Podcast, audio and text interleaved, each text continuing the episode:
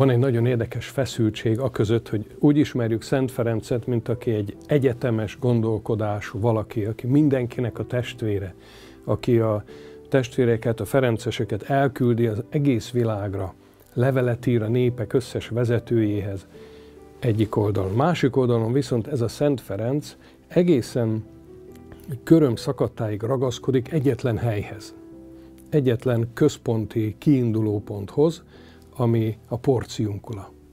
És a porciunkula ünnep ebb, Szent Ferencnek ebből a ragaszkodásából érthető meg. Ez az ő helye a világban. Ez végig kíséri őt a megtérésétől a haláláig, újból és újból ide tér vissza, megírja a testvéreknek, hogy akkor találkozunk jövőre a porciunkulánál, és akkor megbeszéljük ezeket. Ott, ott dobog a szíve a rendnek. Máig is a Ferences rendnek a központja.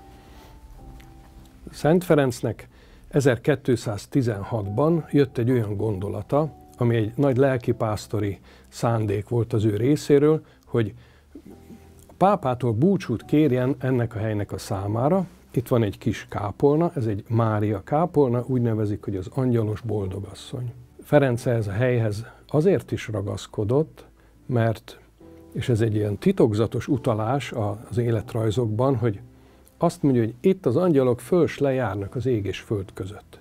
Tehát valamit ő megtapasztalt, megérzett egy ö, ö, olyan kommunikációból, érintkezésből, ami Isten világa és az ember világa között ott fennáll.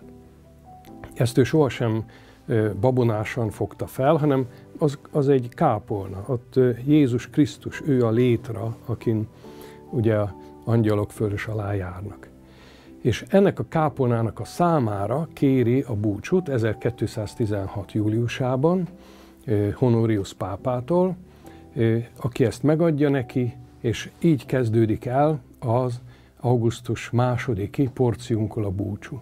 Először csak ezen a helyen, Assisi-ben, utána fokozatosan a Ferences templomokban, a világ minden táján, ahogy ma elnyerhető ez a búcsú.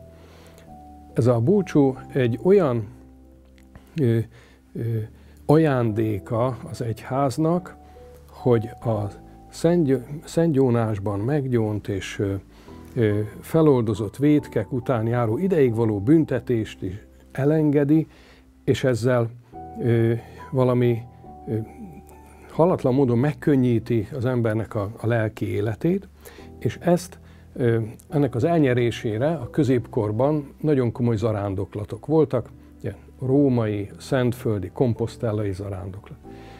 És az a búcsú, amit a porciunkula számára engedélyez a pápa, egyenlő azzal, amit a szentföldi búcsú számára engedélyeznek. Ezért nem is nézték kezdetben jó szemmel, hát ha akkor kevesebben jelentkeznek a keresztes hadjáratokban való részvételre.